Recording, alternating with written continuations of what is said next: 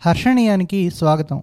ఇప్పుడు మీరు వినబోయే కథ పేరు మా ఐటీ వాళ్ళు కొండందవ్వారు ఎలకనబట్టారు కథా రచయిత హర్షవర్ధన్. ఎవరక్కడ? అని కోపంగా అరిచాడు మహారాజు. తమ రాజ్ఞ మహారాజా అంటూ గజగజలాడుతూ వచ్చాడు అంతరంగ రక్షకుడైన భద్రుడు. నా రాజ్యంలో నా రాకుమారుడికి భోజనంలో ఎండి చేప అందలేదు. మేము దీన్ని ఎంతమాత్రమూ సహింపజాలం. నా దృష్టిలో ఇది ఒక అత్యయిక ఘటన. వెంటనే మన సర్వసైన్యాధ్యక్షుల వారైన రామానుజాన్ని మూల కారణాన్ని శోధించి నివారణోపాయాన్ని పంపమనండి. చిత్తమహారాజా అంటూ అక్కడి నుండి నిష్క్రమించి సర్వసైన్యాధ్యక్షుల వారి భవనానికి వచ్చి రామానుజాన్ని నిద్రలేపాడు భద్రుడు. ఏమైందిరా భద్ర? అన్నాడు రామానుజం కళ్ళు నిలుపుకుంటూ ఆవులిస్తూ. మన రాజ్యంలో ఓ అత్యేక ఘటన జరిగింది. అందుకే సర్వసైన్యాధ్యక్షునిగా మిమ్మల్ని బాధ్యత వహించి మూల కారణాన్ని శోధించి నివారణోపాయాన్ని పంపమన్నారు మహారాజులం గారు అన్నాడు భద్రుడు. రాజుగారు ఒక్క కొడుక్కి దొరకలేదా ఎండి చేప? లేక ఆయన గారికి మరియు తక్కిన ఆరుగురు కొడుకులకు కూడానా? అడిగాడు రామానుజం. లేదండి ఒక్కరికే అందలేదని అన్నారండి రాజుగారు. నిన్నందిన ఎండి చేప మొన్నందిన ఎండి చేప ఈరోజు ఎందుకు అందలేదబ్బా? ఆశ్చర్యపోయారు రామానుజం.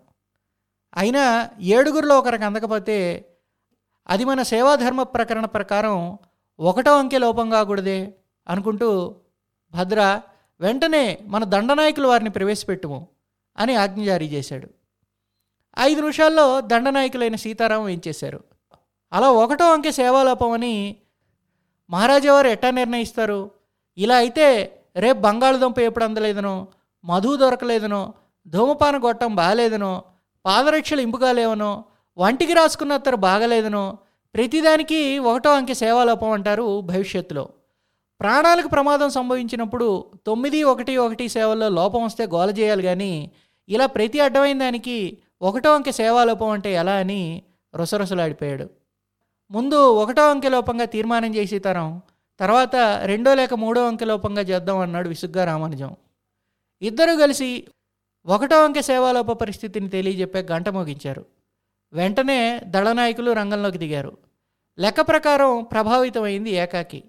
అయినా రాజు యొక్క కుటుంబ సభ్యుడు కాబట్టి ఇది ఒకటో అంకలోపం అని నిర్ధారించుకున్నారు. ముందు ఆ రాజుగారి కొడుక్కి రామానుజం గారి కుక్కపిల్ల కోసం నిల్వ చేయబడ్డ ఎండు చేప ముక్కని పంపారు వండుకు తినమని. ఆ తర్వాత మూల కారణాన్ని శోధన మొదలుపెట్టారు.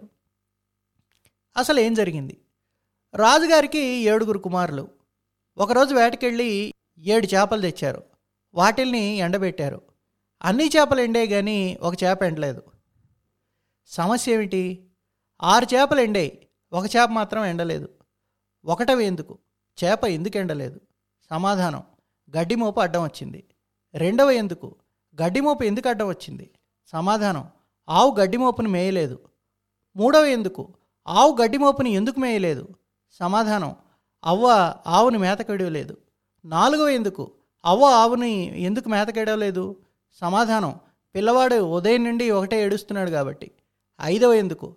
పిల్లవాడు ఉదయం నుండి ఎందుకు ఏడుస్తున్నాడు? సమాధానం పిల్లవాడిని ఉదయం చీమ కొట్టింది.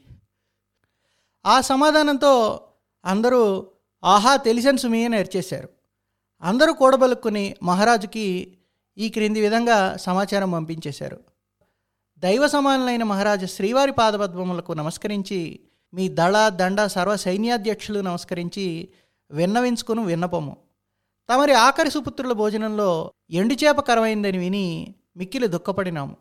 ఇది చాలా విచారింపదగ్గ విషయం. ఇది దురదృష్టవశాత్తు జరిగిన మానవ తప్పిదనమే కానీ మా సేవాభావంలో లోపంగా మీరు భావించరాదు. మేము ఈ విషయాన్ని కూలంకషంగా శోధించి ఇక మన రాజ్యంలో చీమలని సమూలంగా నిర్మూలించాలని నిర్ణయించాం. కావున తమరు దయించి తమ ఖజానా నుండి మాకు పదివేల బంగారు మోహర్లను కేటాయించవలసింది.